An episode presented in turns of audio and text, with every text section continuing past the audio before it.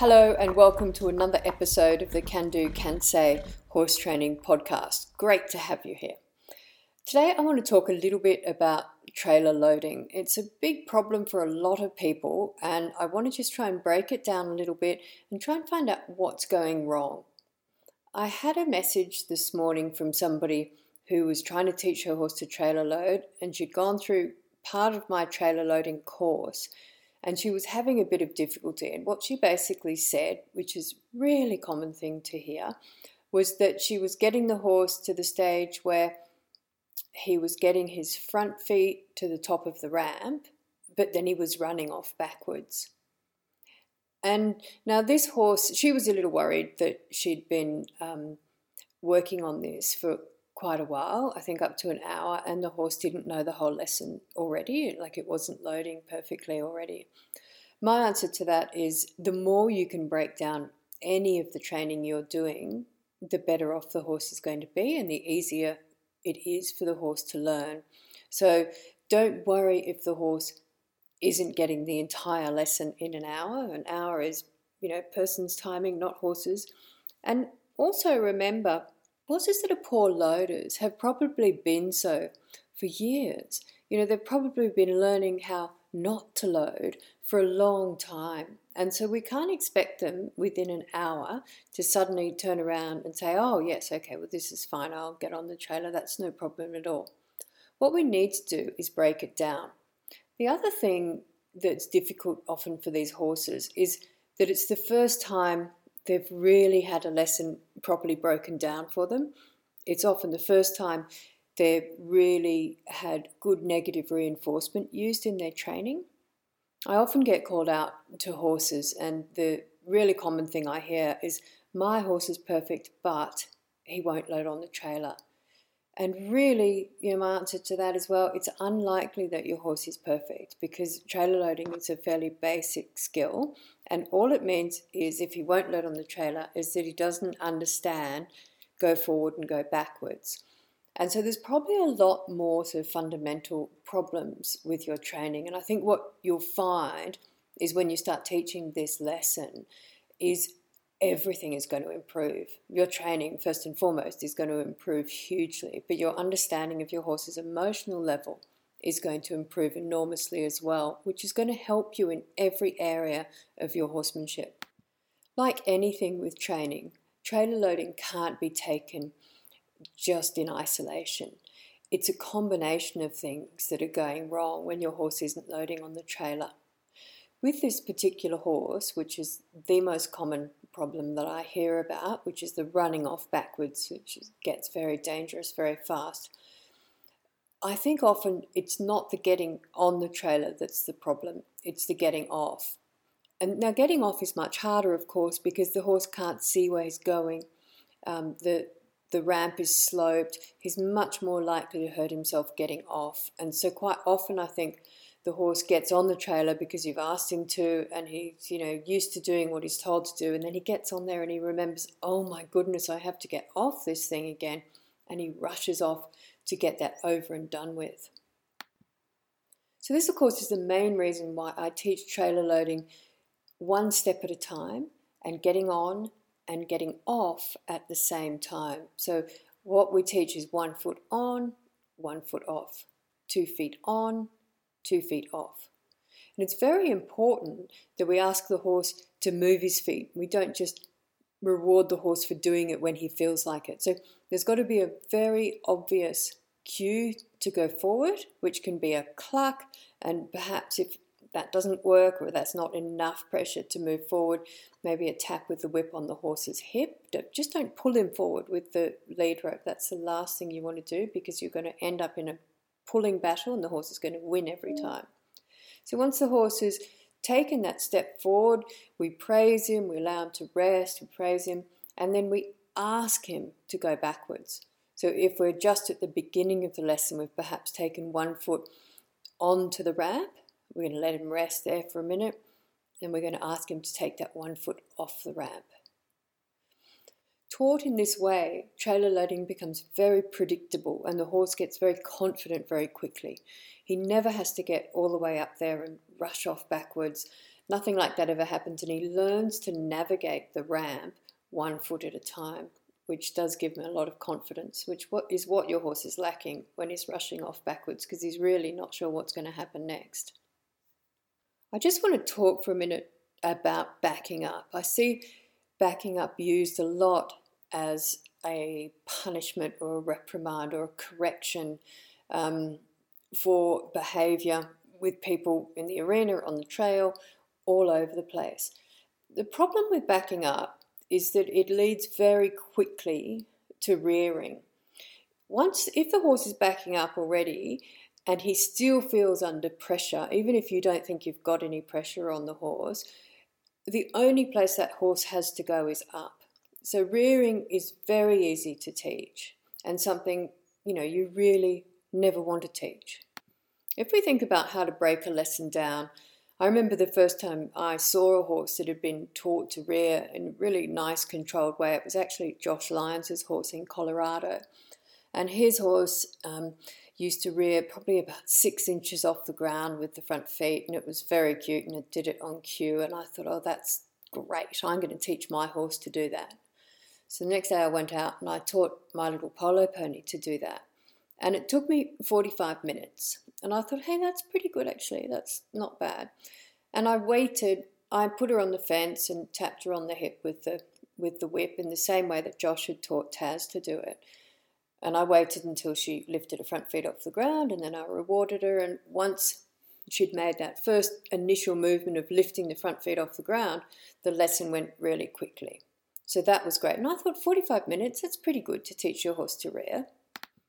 And if you're listening to this, Josh Lyons, you know, I had a great rear. I mean, my horse was going up so high.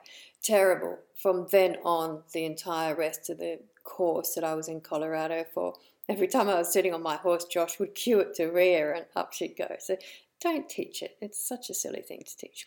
Anyway, the next time I taught that was um, probably some 12 or 13 years later, and I had a um, stallion here, a little quarter horse stallion, and I thought that would be really cute. And I could say at the end of the demo, he was going off to do a demo a couple of days later. I could say at the end of the demo, oh, and this is shoulder elevation or something like that. You know, I had a little thing, had a little spiel for him, all planned. So I thought, oh, right, okay. I set my 45 minutes aside because I thought, well, probably take me 45 minutes again. It didn't. It took me three minutes to teach this horse. Three minutes. And suddenly, three minutes, he was going just as high as the polo pony was, and obviously loving it. He really understood it. So, what was the difference? Why did it take me three minutes as opposed to 45 minutes? Similar sort of horses, both very intelligent, you know, both had a lot of foundation training. I think the reason really is that over those last 12 or 13 years, I've learned to break the lesson down a lot more and I've learned to look for the behavior that's a step towards the behavior I want. So with the polo pony, I was rewarding the horse and releasing the pressure when she lifted up both her front feet together. With the quarter horse stallion, I released the pressure as soon as his ear moved up a millimeter.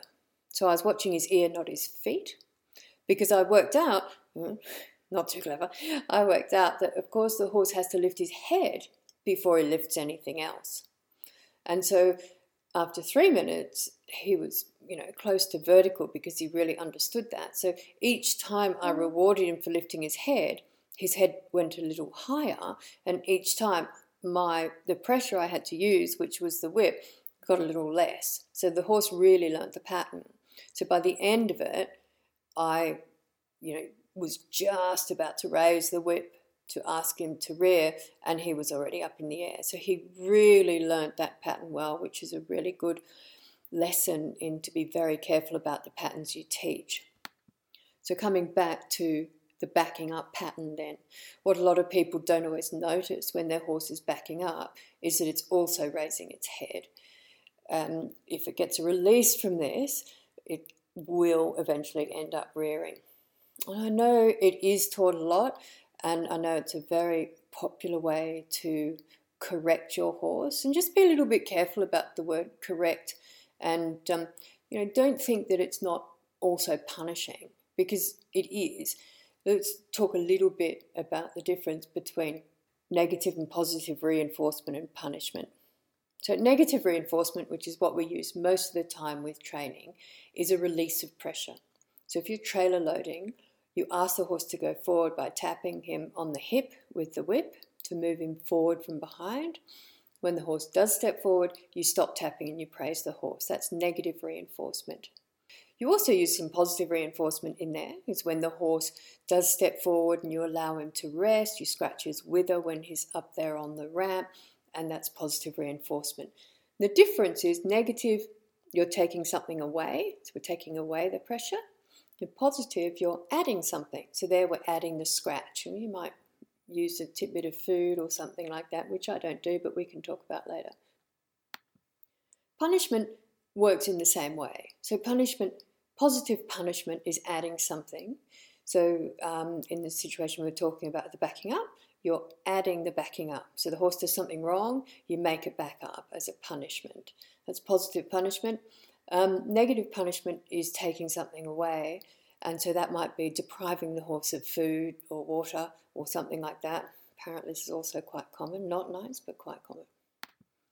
So, I actually don't teach backing up until I start lateral work. So, what I want the horse to be able to do is all the foundation work, so have really good canter leads and all of that sort of thing before I ever ask it to back up. So I make sure that I've really got the horse confident and understanding going forward because backing up will only take you five minutes to teach.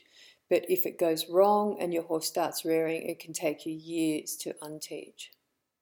This is why, with the trailer loading, it's so important that the horse learns to get on and off at the same time because it gets so instilled that rushing off backwards gets so instilled with the horse and it's so easy to do we need really to break that old habit and do something completely new. So when I teach this one foot at a time, the horse learns to back off really slowly and I count those feet coming off the trailer. And it is often really you're teaching the horse to get off the trailer, not get on the trailer. Of course, it's really important that you control the horse's emotional level throughout these exercises. And we talked a bit about that in the last episode of the podcast about getting that horse into the engagement zone. And it's the same whether you're teaching flying changes or trailer loading. You still want your horse in that engagement zone.